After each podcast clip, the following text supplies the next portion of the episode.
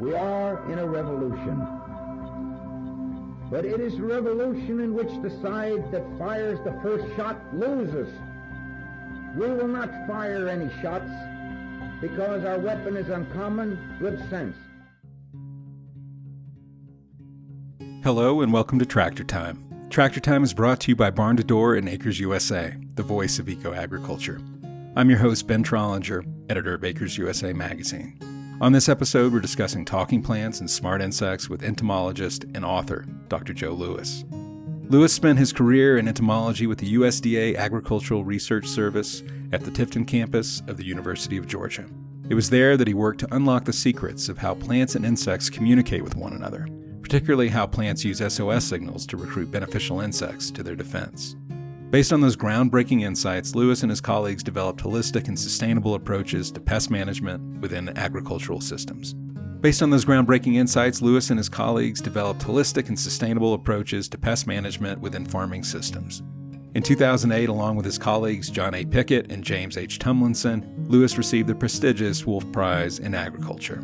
Although Lewis has published papers in many academic and scientific journals, he's just published his first book for Acres USA, it's called A New Farm Language How a Sharecropper's Son Discovered a World of Talking Plants, Smart Insects, and Natural Solutions. The book is part memoir and part agricultural treatise. It's a valedictory statement on a lifetime of scientific achievement, as well as a testament to his enduring curiosity about the natural world. A curiosity that began on a small family farm in Mississippi. I'm thrilled to share this interview with you today, but before that, we're going to check in with the fine folks at the Rodale Institute.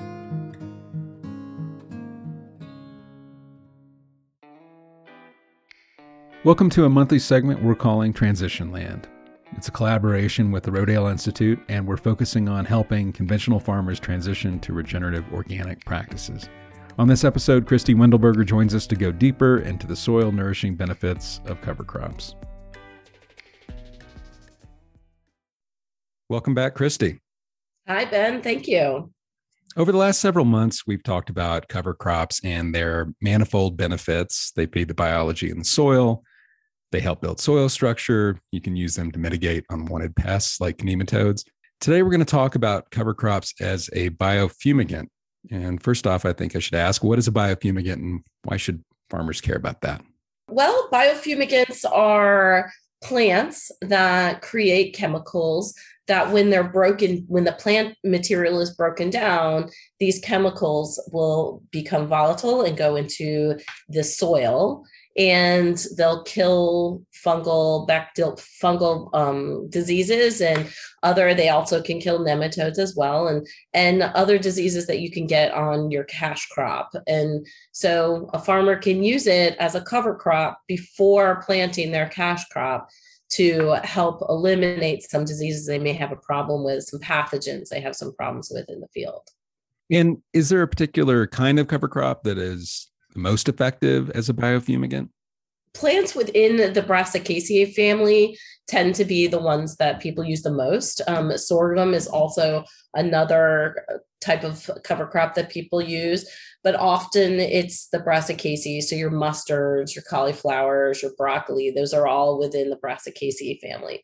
Often they're mustard plants that are used, and you grow them in this nice, beautiful field of yellow flowering mustards, and then chop them up and get get your biofumigant. So, what are the chemical compounds that are making these effective at sort of bringing uh, a field or ecosystem into balance? So, the plants themselves produce glucosinolates.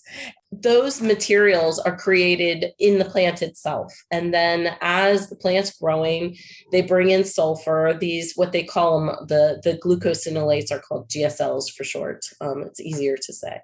And when these gsls bring sulfur up from the ground. So that's important to know that when you're growing these cover crops, they do need sulfur for to be fertilized with sulfur to make sure there's plenty of sulfur available for them. And then once the the plant is broken down and their cells are broken apart as much as possible, then they they will mix with a natural enzyme in the soil that's called myrosinase And that enzyme plus water plus that chopping mechanism and the GSLs all come together and make isothiocyanates. And that's the gas, the isothiocyanate is the gas that is released. And then that's what kills these pathogens. Well, what are the tricks for making these kinds of cover crops as effective as they can be? I mean, how can you ensure that you're handling them properly in order to get the sort of maximum effect as a biofumigant?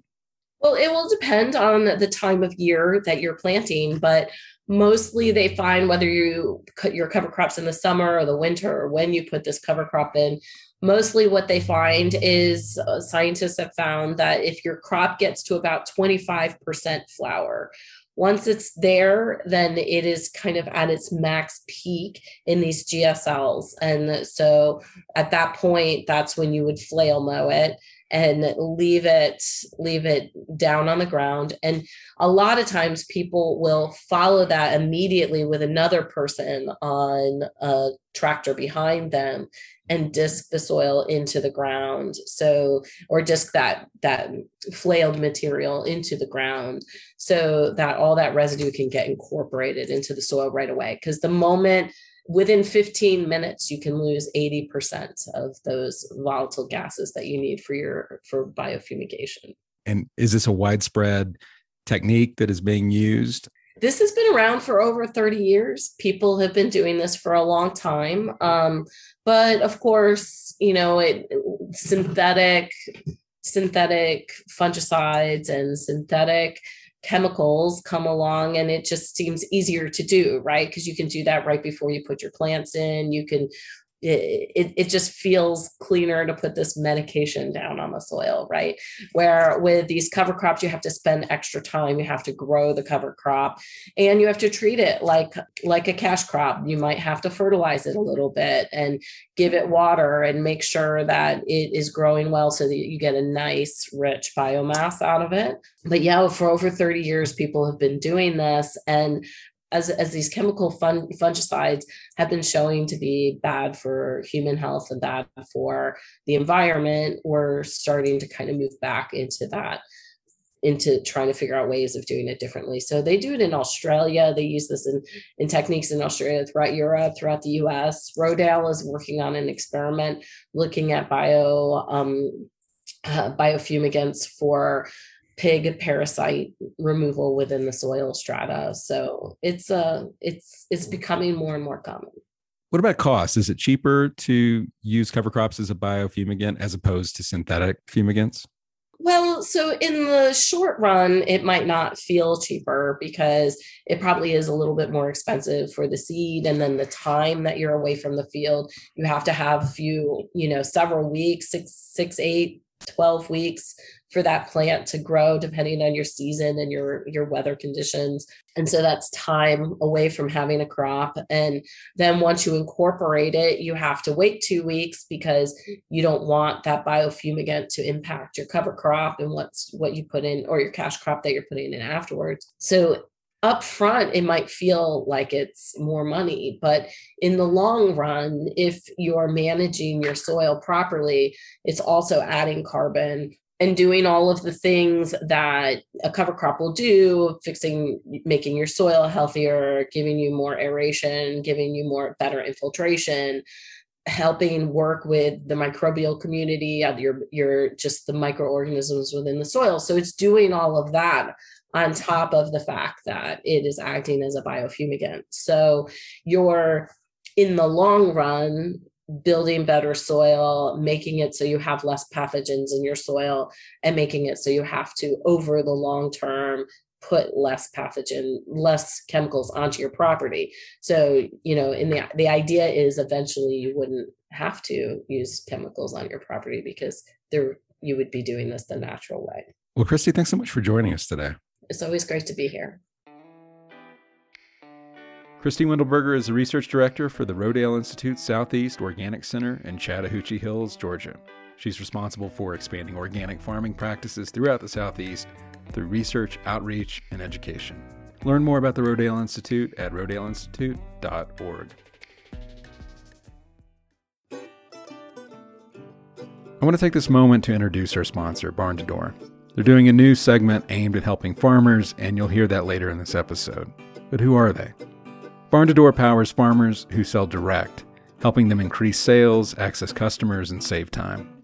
They help farmers meet buyers' expectations through easy ordering and an accessible brand across online channels. Farmers use software, services, and resources from Barn to Door to manage and promote their business. The bottom line is this farms that provide convenient buying and delivery options reach more buyers. Data show farmers can double revenue when they offer online subscriptions and direct delivery. Promote your brand, manage your orders, and keep your profits with Barn to Door, providing the capabilities and support you need to build a thriving farm direct business. Learn more at barntodoor.com forward slash tractor time. A New Farm Language tells the story of Joe Lewis's humble beginnings as the son of an illiterate Mississippi sharecropper and the hard scrabble yet happy childhood he spent raising chickens and growing cotton. It was on that small rented farm, which had no electricity or indoor plumbing, that Lewis developed a fondness for nature that would set him on an unlikely path toward becoming an eminent scientist and innovator. More than a memoir, A New Farm Language is a manifesto and mission statement confronting the abuses of industrial agriculture and defending the value of strong communities and natural solutions.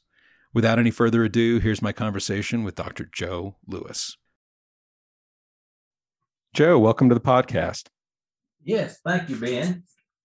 You were born and raised in rural Mississippi, and your family mainly grew cotton, but it wasn't necessarily much like the large monoculture operations we see today. Describe the kind of environment as well as the time period you grew up in.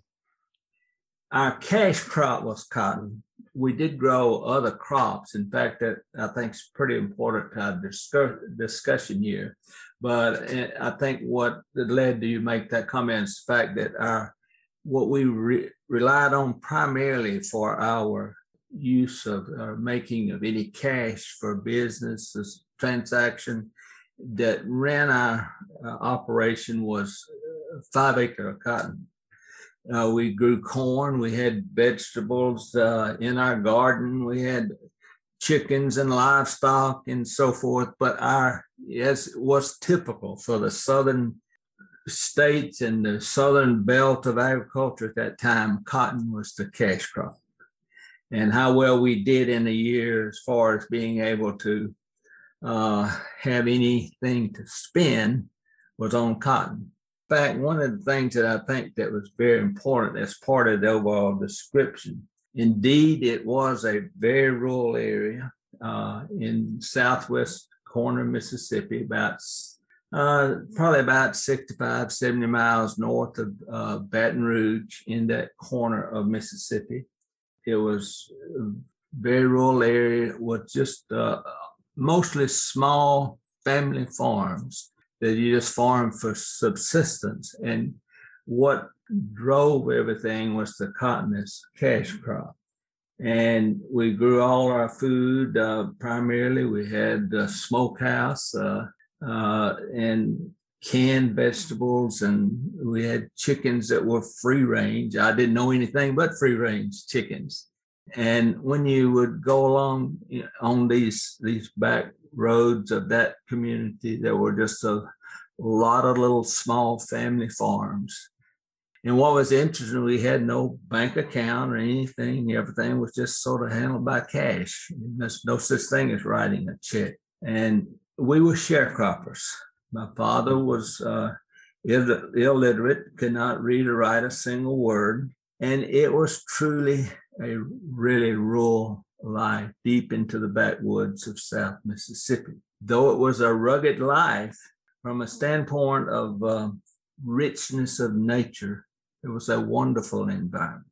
And you, for a kid with a robust curiosity, which I had, it was a really a haven of adventure. And uh, uh, just uh, was quite fortunate, I feel now because we were embedded in nature. And what uh, further was our case, we had no running water, no electricity.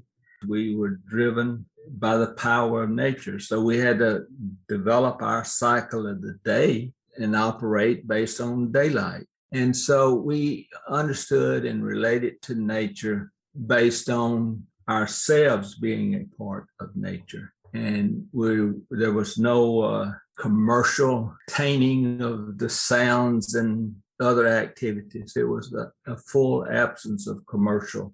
So we truly related to nature in the truest sense. And I, I think that's one of the things uh, because of that interwoven level of everything being uh, of chickens and cattle and crops, we really uh, uh, developed an understanding of the fact that nature was a truly a system of interactions. This was your your father, your mother, yourself, and your your sister. When was this? Well, I was born in 1942. Okay. Uh, it was right at the end of the Great Depression and at the early phases of World War II. At that time, the beginning of the Industrial Revolution impact on agriculture was beginning to occur, though we didn't experience it there in that specific area for probably another 10 years.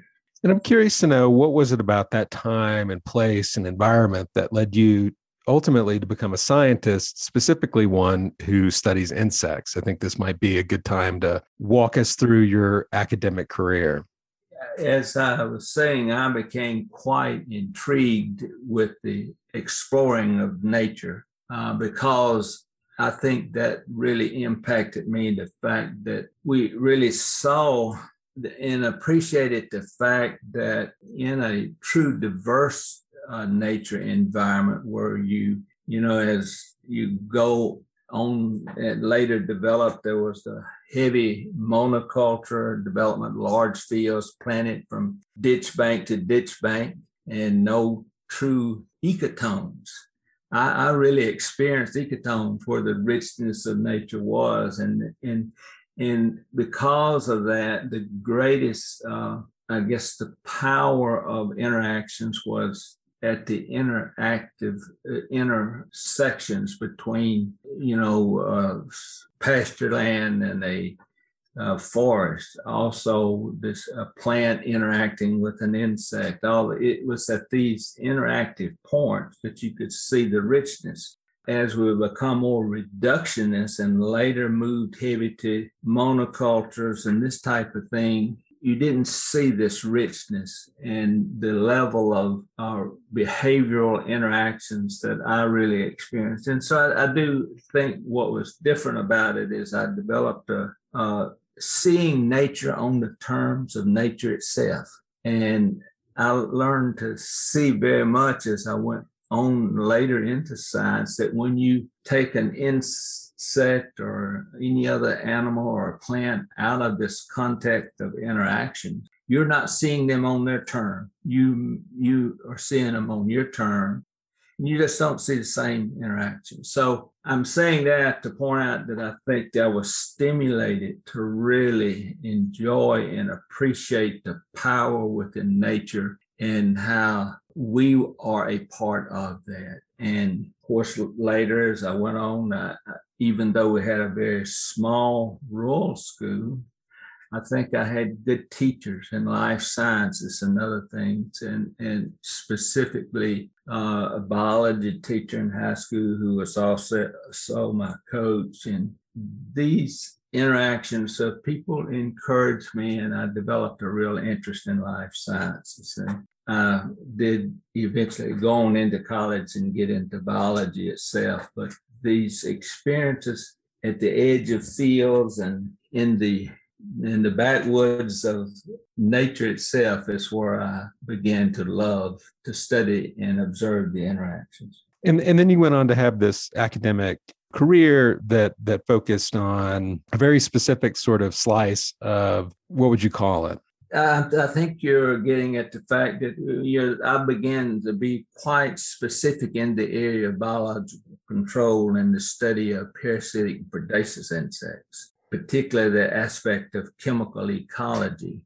So it was somewhat specialized, but we really studied it and became specialized in that area. I always conducted those studies in the context of the greater whole. And I think a lot of our work is later on, uh, and we can talk about this as you want to move into it, working with the a chemist friend, uh, Jim Tumlinson, and putting together a team. We appreciated the value at that time of not just taking, say, a particular species of parasitic wasp or other natural enemy and developing a colony in the lab and studying that individual. We looked at the importance of that individual as a part of a system. And this is uh, to step back a little to the discussion later. Uh, I think what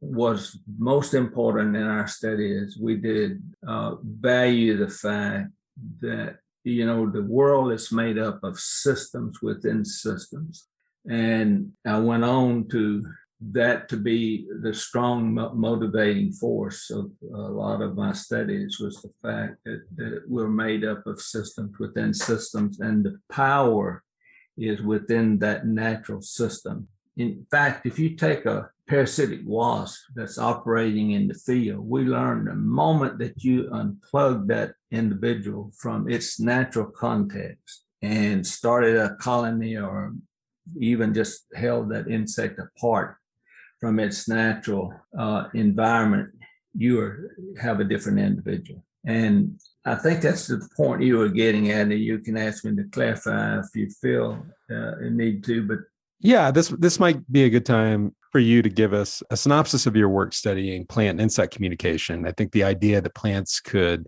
or can send out signals into the environment that influence other creatures at the time seemed like a really radical idea. It requires a lot of rethinking in a way of how we view and interact with the natural world. So I'm here, I'm curious to hear more about that. I mean, I think this is definitely compressing decades of scientific study and, into, you know, kind of a small space, but this idea about this plant insect communication pathway, I, this was a, a, pretty major breakthrough.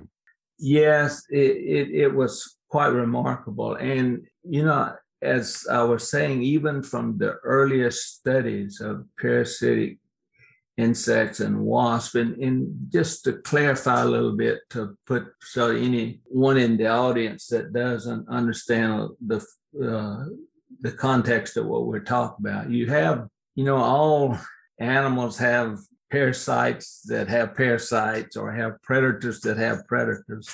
And when you have plant feeding insects like uh, a boll weevil or a bollworm or an army worm that's feeding on the plant, they have natural enemies that attack them. And it's made up of two primary types of insect feeding insects. That is the predators, things like the uh, lady beetle and lacewings that attack. And to them, this caterpillar, uh, instead of feeding on plants, they feed on other insects. And you have the predator group. And then you have the parasitic group that, like the little parasitic wasp that were a primary target of our study, is a little wasp that goes around and instead of feeding on the plant, their young develops inside some host insect. And what they do is the female adult of this parasitic wasp deposits an egg on or within a caterpillar. And that egg hatches into a little worm in the big worm, and it's a parasitic insect. And eventually, it's kind of like an alien. It feeds inside this caterpillar and eventually eats its way out, kills the caterpillar host, and spins a cocoon and emerges into an adult, and the cycle continues. You have males and females, they mate, and the female wasp goes about attacking other caterpillars. These insects are very important natural enemies to help the farmer or protect the plant from being overly attacked by these caterpillars. They're part of the balance of nature. Now, given that context, uh, our study was about how do these little parasitic wasps possibly find a caterpillar feeding in a huge field? And we knew they were important biological control agents, and this had, is known for years and years. But there, you know, eh, there's been years where we kind of had the paradigm that all animals of, in the invertebrate groups, like insects, do things by instinct, and your only vertebrates learn. Well, we know one thing in in studying how do these little parasitic wasps attack the caterpillar host and find them and locate them, they learn. And so we did quite a bit of studies around this. And when we first demonstrated that these little parasitic wasps can indeed learn, and I'll explain it in a few minutes in more detail. It, it's no different than uh, it's true associative learning, just like training a dog to go pick up the morning paper and bring it to you. So we demonstrated the learning. And then the other thing, the we found that the plant played a very active role. And that in fact, when you have the caterpillar feeding on them, we worked out the system, uh, primarily my team working with Jim Tumlinson, who did the chemistry part. We did the behavior we discovered that when the caterpillar, something like a bollworm or an armyworm, is feeding on something like a cotton plant, the plant actually has sensory mechanisms on its surface that they recognize when they uh, when this caterpillar begins munching on it that they're under attack and they began to crank up a set of chemical factories and emit body odors It's like an SOS signal, a cry for help, so to speak, to recruit the good guy to come attack this caterpillar, which is a mutualistic interaction between the plant and the parasitic wasp. And it's quite remarkable that, it, and they could learn more and more as the fact that kind of what that smell was get it in more detail and they improve their efficiency. So it's a combination of chemical signals and learning. And in fact, uh, it just it completely changed the way we looked at natural enemies working and doing their job. Prior to those discoveries, we knew that things like plants help protect themselves by producing some chemicals uh, that are called like secondary compounds that were kind of nasty chemicals and they produced these things like a tobacco plant that had has a lot of secondary alkaloids and so forth that prevent the caterpillars and other things from feeding on so heavy but it was unknown the level that which plants actually produced in induced chemical odors to specifically function to recruit and, and, and it only occurred when the damage occurred. And it was very important that it's this way because if they were producing these signals all the time, it would be confusing. But with the fact that they produce them only in response to the activity, the feeding activity of the caterpillar, this allowed it to be them to only fly to those plants that needed their help. And it helps prevent you know resistance or it, it, it's an ability to work together. But you can see that to find that a plant's not just a shrinking violet sitting here that it can actually emit a, a body odor in response to an attack by a caterpillar uh, was quite remarkable and created a tremendous uh, uh, response throughout the world. A lot of people are working on this now, but it was an incredible finding to find both that the parasitic wasp is very plastic, its ability to learn, plus this cooperative interaction between the plant. It indeed moved further to teach us that these, even a cotton field, is a system of interaction. It's a tightly woven interactive, just like a big macroorganism. The soil and the plant and the herbivore and the natural enemies are all going through moves and counter moves and chemical signals and so forth. And it was, it's truly an interactive process. So nature has a powerful ability to maintain a balance of nature. And I, I guess a lot of the thoughts about use of parasitic insects prior to that time was more simplistic. these are little organisms that just work on instinct.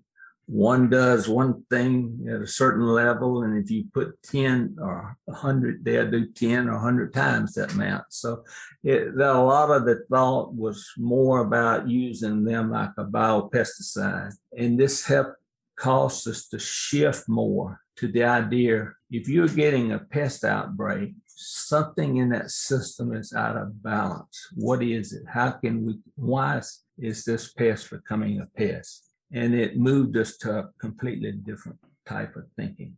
Well, this might be a good time to explain why this particular insight and, and, insights connected to this insight won the Wolf Prize for agriculture. I mean, at first blush, you you know you're opening the door on this very noisy world of plant and insect communication, but put it into an agricultural context for us. As I was saying very early, we were, were learning you got to study nature on its terms and its its way of interaction. And this taught us that there is a tremendous power within the system. And we had operated for years, since particularly since the discovery of things like DDT, more on an interventionist kind of paradigm.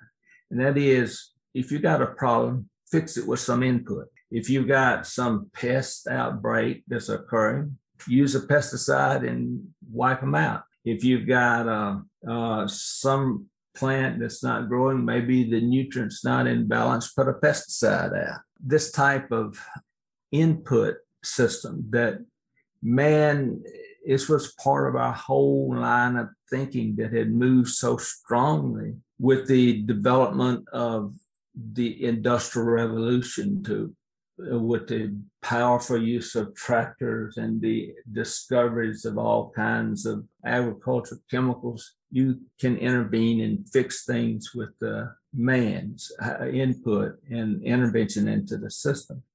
What this did was say, look, no, it is a complex system, and the power was within the system. And if you intervene you actually create disruptions in this interaction that's taking place. So rather than thinking about all about an interventionist system, we had to realize that we got to think more about what's going wrong. If you're getting uh, something that's not operating right within the production of cotton, of corn, or some other aspect of agriculture, you need to think our greatest tool is within that system.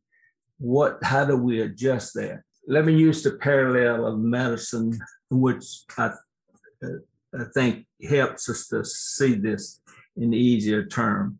If you're having uh, some uh, health problem, like let's say a reoccurring infection, even though the discovery of penicillin and the whole string of antibiotics were important and brought about an interventionist paradigm, just like the pesticide intervention in agriculture. The concept was if you've got this undesired variable occurring, you use an input and treat it. So our idea was to use a pesticide or fertilizer to fix this problem. It, you, we saw that as the first team what these discoveries, seeing how powerful this system is, we begin to recognize there are nature has a way of handling this. It's built in.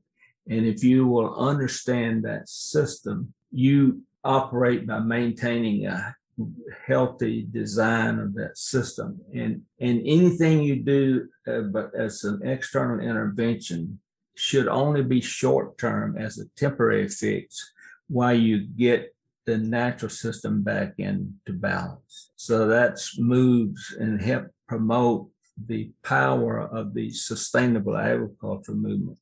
And that's basically what the Wolf Prize was for us was it said that our discoveries had helped advance sustainable agriculture. Did that make sense? yeah, absolutely. We're going to hit pause on this interview for a brief segment from our sponsor, Barn to Door. Hey, this is Sebastian from Barn to Door. For this week's Farmer Spotlight, we have Tom Bennett from Bennett Farms in Edwardsburg, Michigan. Barn to Door and Acres USA has partnered to create the Farm Innovator series where we invited Tom to share how his farm doubled year over year. Tom covered many tactics like growing his email list, offering deliveries, and how he gave his farm the competitive edge by offering subscriptions to his local community. I've had customers come to me at the farmers market. They're like, "Oh, we really love your stuff. This is awesome setup. It's great, but we order from Butcher Box, and we really like it that they deliver to our door." I'm like, "You should go to my website." I hand them my flyer, and now they're a subscription customer the next day. So you can convert a lot of those customers because some of those brands have done a good job on subscriptions as far as like getting customers used to that idea of getting meat in the mail or delivered to their door. So capitalize on that because we do the same thing as them, except it's more local and more personal. If you're a farm out there that's like looking to get into direct to consumer, there's no way that you could, in my opinion, make this work without being online in one way or another, like selling online. It's the leading edge of what's happening right now, like in direct to consumer. I mean, you could be, you know, inside getting ready to go to bed, and like last night we got an order at 12:30 in the morning. You know, in the middle of the night, people are still buying stuff. It, it doesn't close. It doesn't have any overhead. I mean, we spend less on our barn to door subscription per year than we spend at one farmer's market, substantially less. If you want to hear more of Tom's tactics, you can go to barntodoor.com slash resources. Or you can find it on the Direct Farm podcast, where we have an audio version wherever you listen to podcasts. Thanks for listening. Well, I'm interested in, in, hearing more about sort of the practical applications after you and your colleagues made this discovery. Did you then start over the years working with farmers and and sort of Im- improving operations through these sort of biological insights? Yes, we moved along two paths. We were seeing that we had indeed, as I just discussed, come down this road of interventionist movement so strong that it was really kind of hard to make that shift. And because that's just the way thinking took play. and it's no different than it's in medicine to really encourage people to think about promoting natural built-in approaches to maintaining health through using your built-in mechanism. The same thing was had occurred in agriculture. So we had developed a, quite a bit of our time. In fact, we had just published a paper in Proceedings of the National Academy of Science pointing out this fact that we've got to make this shift to a total systems approach, which is, first of all, focus on your balance. And yes, we do need things like pesticides have been a wonderful tool. Fertilizers have been a wonderful tool, but they are the second team. So we were moving in different ways to promote that shift in thinking. But then we realized that we had to actually do some uh, work with farmers and actual demonstrations and other things to to advance this. And so we did a lot of work uh, then in the 90s and so forth uh, throughout Georgia in with our work, uh, uh working with farmers to do basically two things that occurred. People primarily were just clean tilling fields. Uh, I would call that the intervention of the plow, the way you control. Uh, they just you, if you have a field of cotton or corn, you don't want anything in there but corn or cotton, and you just maintain weed control and all the other things just by keeping clean tillage. So as soon as harvesting was done, people would go in and clean the field and and maintain clean tillage until they plant it next spring. And essentially in a field, all you planted was the crop. What we were seeing and showing from this systems approach is that you really, when you do that, you are losing your agroecology in balance of nature because you you really when you do you just create a lush environment for things that attack that plant so we moved to and also it was unhealthy for the soil. We were taking all the residue out and we were creating moisture problems and and so there were two arms of this approach. One was you needed a year round perennial system by having cover crops and less plowing, strip till so that you main and built up residue and other things. And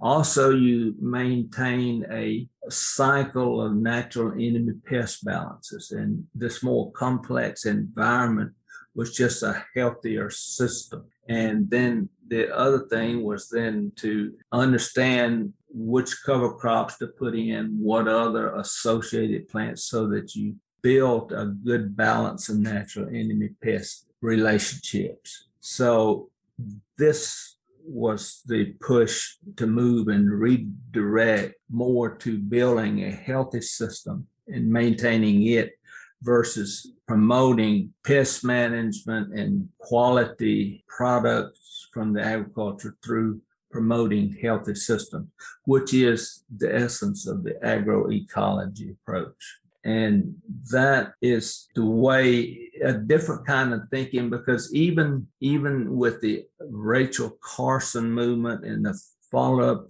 uh, understanding and appreciation of the fact that you need to make use of natural enemies and so forth there was a tendency to even think about the best use of a biological control agent like these parasitic wasps and predators and other things was to use them like a biopesticide, mass rear them and release them rather than promote the natural system built in. Well, I'm glad you brought up Rachel Carson and, in her book Silent Spring, which is just a you know a seminal work. And th- that word silent that that really stuck out to me because the, the whole time you were talking, I was thinking about how these ecological sort of farms, agricultural systems that you're talking about must be really sort of noisy places with lots of insects, lots of whirring and buzzing. And, you know, I'm curious to know more about sort of the threats that are out there now. I mean, are you uh, alarmed or concerned about the future of insects? Oh yes, I am. I think it's a, the things that we're seeing from time to time regarding um, reductions in the number and extension extinctions of certain insect populations and even the bee decline, honeybee decline, and other things, because as a part of this whole trend that has taken place, from the way I grew up, which was really uh, that's what's interesting about my life. I, I, experienced the true small family diversified farm uh, as sharecroppers, almost, you know, small uh, subsistence farming, to this large scale monoculture. The trends that have taken place as a part of this industrial revolution that we speak about in the book, because we uh, we take it on into the human, uh, I guess, ecosystem too. But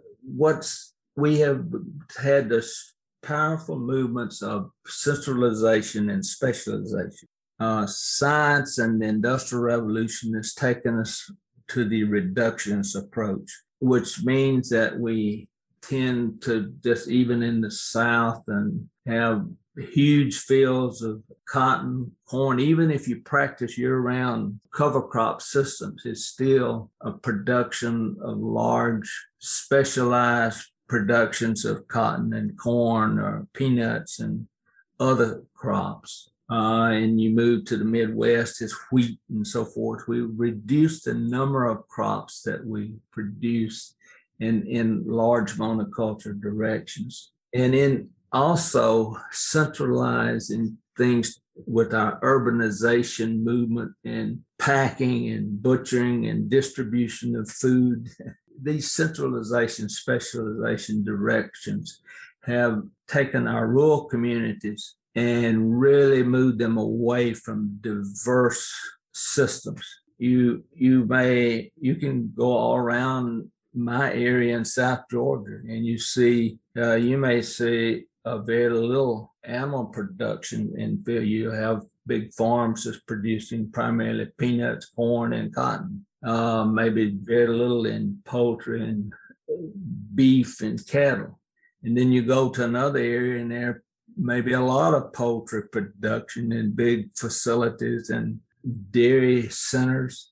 all these are more centralized in different parts of the country. So you see, we're differentiating, specializing, and that that process is very hard on population, diverse populations of everything from insects to plants. We're we are really playing hardball with our diversity of nature. So it's not just the practice of interventionist pest management or crop production, it's our general trends of reductionism and in the specialization, centralization, interventionist paradigm, all put together that is threatening our diversity of animals and plants.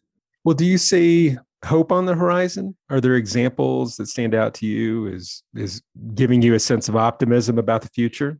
I'm a believer in holding on to hope and uh, look, and I think there is. Uh, even though I state, uh, and it's one of the strong statements that, that hey, we're losing our connection to nature. And I'm to stop just a second and go back because I want to make this point very strong. That's the thing that I point out in the very earliest chapters of the uh, of, of this book is that in these environments like I grew up in, we understood our connection to nature. We were understood that we were not just connected, but we were of nature and a part of it. And you could even through the sounds that you hear by the day. You could tell the time of day and you could tell if there was a storm developing and other thing. We heard the sounds of nature and we communicated with nature and understood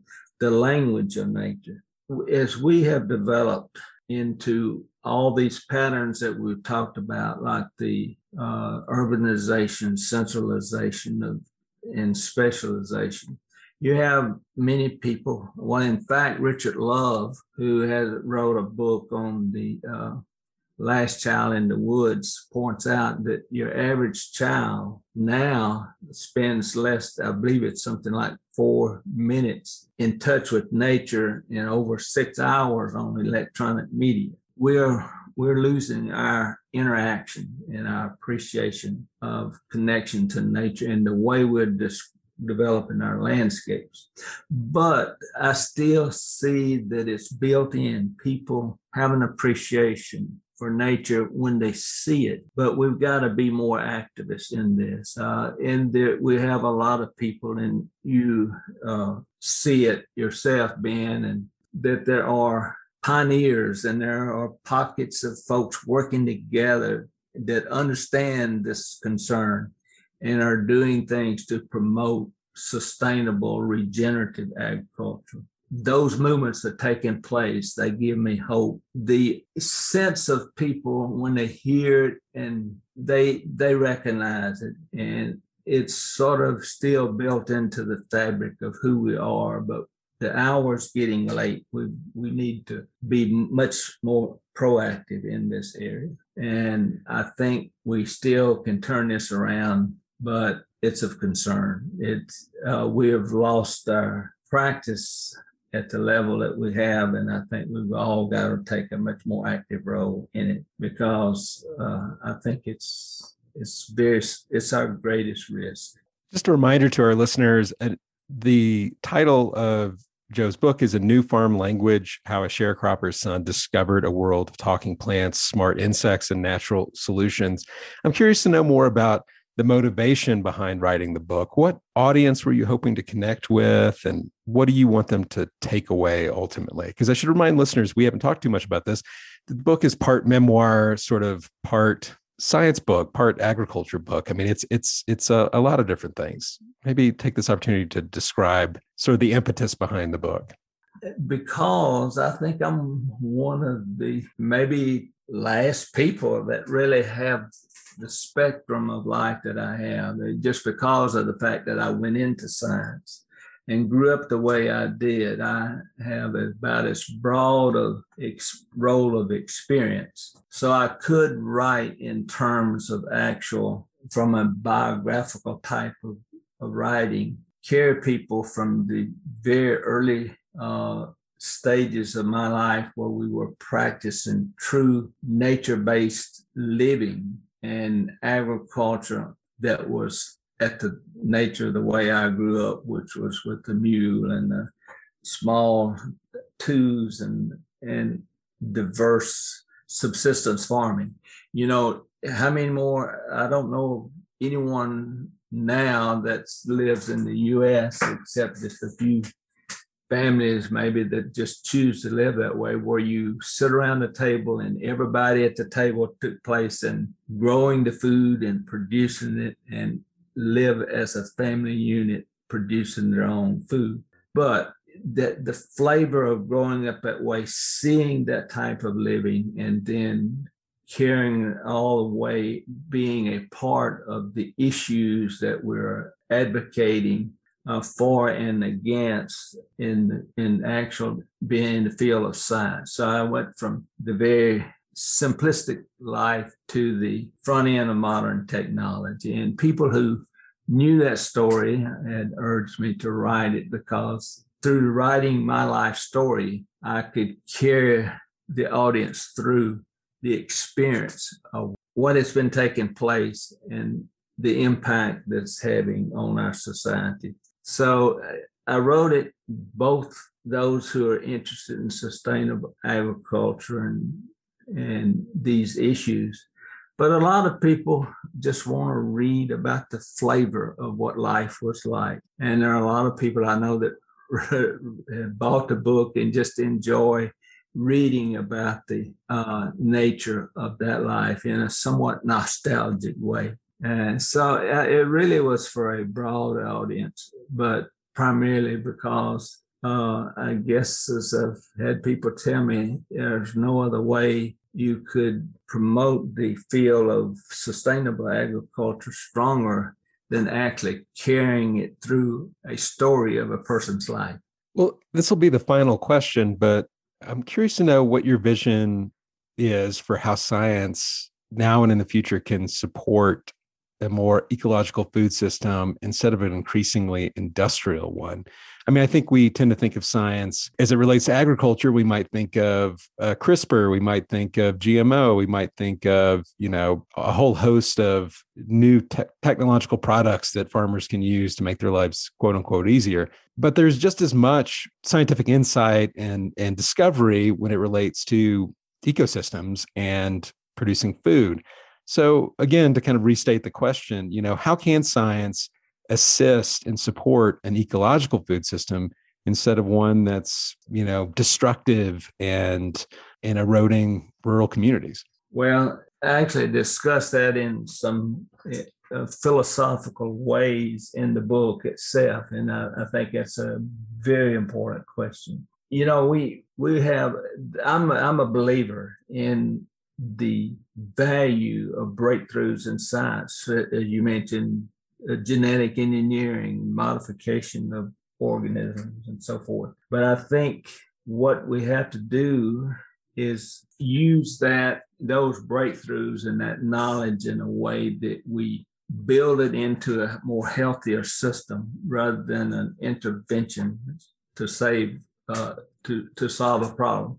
Like for example, I addressed the issue of BT cotton and BT corn and, and so forth in the book by having a concern for that. Rather than these are powerful tools that can be of value in helping to solve the problem and promote things like pest management and other ways in an ecologically sound way. But we have to be sure that we use it in the right way. For example, if we nature and using BT cotton for an example, if you use it, the BT cotton as it's been produced is the gene that produces the toxin that prevents the feeding of the pest is produced all time in every plant all day long. And we know that these type of things in nature is what is is produced only in response to a problem. it's expressed on an as needed basis rather than being produced all time. And it's a principle that's in um, nature that's called density dependent. So you, we need to copy nature, listen to nature, and use it in a way that's not promoting things like resistance and disruptions and so forth. It by, by being target specific and as need.